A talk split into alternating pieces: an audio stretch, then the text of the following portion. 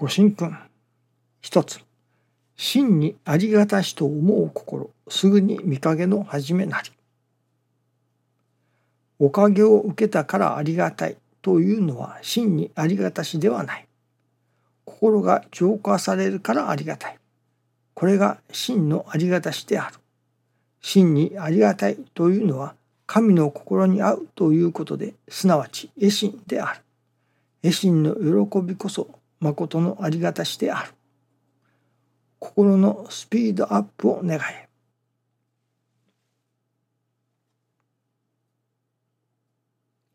真のありがたし。その真のありがたし。誠のありがたし。こそ私ども人間氏子の真の助かり。ということになるのでしょうね。おかげを受けたからそのありがたいというのは真のありがたしではないと。ここで言われるおかげとはいわゆる単なるおかげご利益と言われるようなおかげ私どもの思い通りになる願い通りになるというそういうおかげだと思いますね。神様が天地金の神様が願いとされる。人間氏子の真実の助かり。その真の助かり。を得るためにはまあいろんな段階を経ていかねばならないのでしょうけれどもその一足飛びに真の助かりが得られるとは思えない。それこそ真のありがたしが一足飛びに得られるとは思えない。この真にありがたいということは神に会うということでとまあそこに至るまでにはいくつかのステップがいると思いますけれども少なくともというのか大きく分けると3つの段階があるように思いますね。一つの段階。それはやはり何と言いましょうかね。今日師匠がおっしゃっておられるおかげを受けてありがたい。というのは真のありがたしではないと言われるけれどもそこをやはり通らなければ真のありがたしの世界には入らない。いわばおかげを受けてありがたい。という世界を通ってそこからまた先があるということですけれどもそこで止まったのではいけないということですがということはまずはそこから入らねばならないというよりかまずはそこから入るのだということでしょうね。まずはそのおかげを受けてありがたいという世界から入るということですね。もちろんそれは私どもの願い事が叶うというようないわゆるご利益といったようなものかもしれませんね。その誠の助かりをいただくためのまずファーストステップ第一ステップというものはいわゆるその奇跡的な神様のおかげをいただくまあご利益とでも言うのでしょうかねそれをいただくというところからスタートするということですね。そのミニご理解にもありますようにそこで止まってはいけませんけれどもそこを抜きにしてはその先はありませんね。おかげをいわゆるご利益をいただいてありがたい。という世界そこで止まらずさらに神様のお心に合う。という世界に入っていくわけですけれどもそのご利益をいただいてありがたい。という世界なくしてそこをすっ飛ばして神様のお心に合う。という世界に入っていくということはこれは大変まあ珍しいないことはないのかもしれませんが大変珍しいまあ一般の私どもにはほとんどない世界だと思いますね。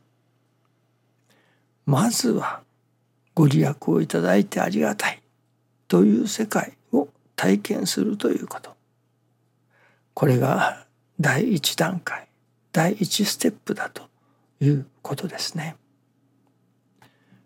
天地書きつけにもあります。池上金光大臣天地金の神一心に願いおかげは我が心にあり今月今日で頼めいと。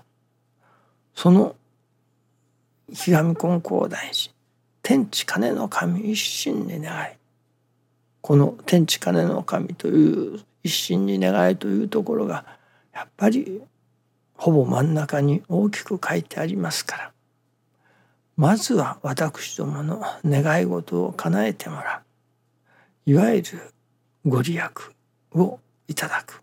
というところからスタートする。ということかもしれませんね。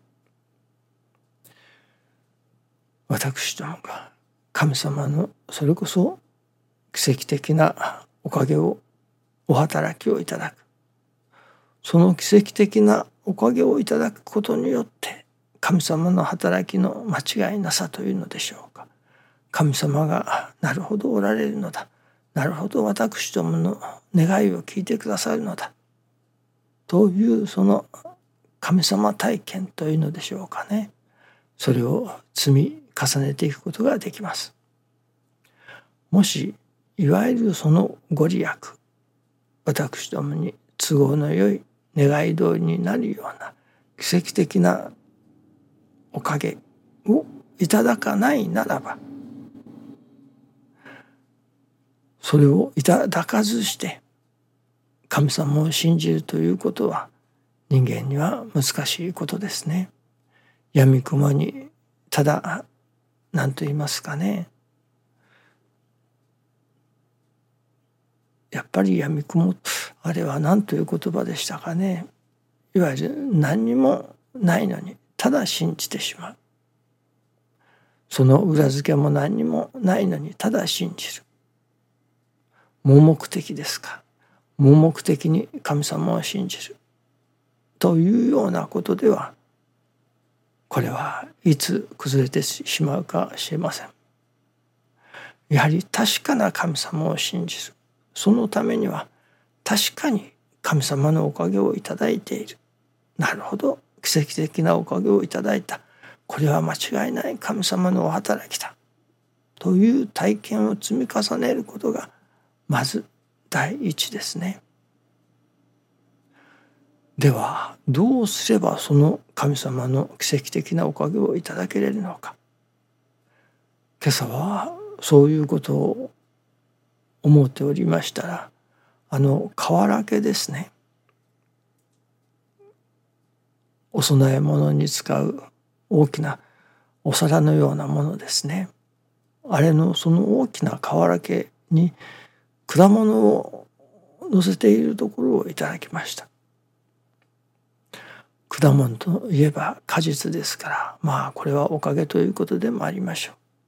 そのおかげをいただくためにはやはり大きな瓦家がいるいわば受け物がいるということですね。受け物なしに果実をおかげをいただくことは難しい。その私どもの心の中にというのでしょうか。さあおかげをいただくぞ。神様のおかげをいただきたい。というその受け物。その受け物はどこからできるのか。それはやはり師匠が教えてくださる成り行きを大切にするということがその受け物の第一でもありますね。神様がせっかくおかげを授けようとしてくださっているのに成り行きを大切にしないならばおかげを受け漏らしてしまいます。まずはおかげの受け物を作ることそのおかげをの受け物を作るということは私どもの身の上に起きてくる成り行きを大切にさせていただくということそれが受け物を作ることでもありますね。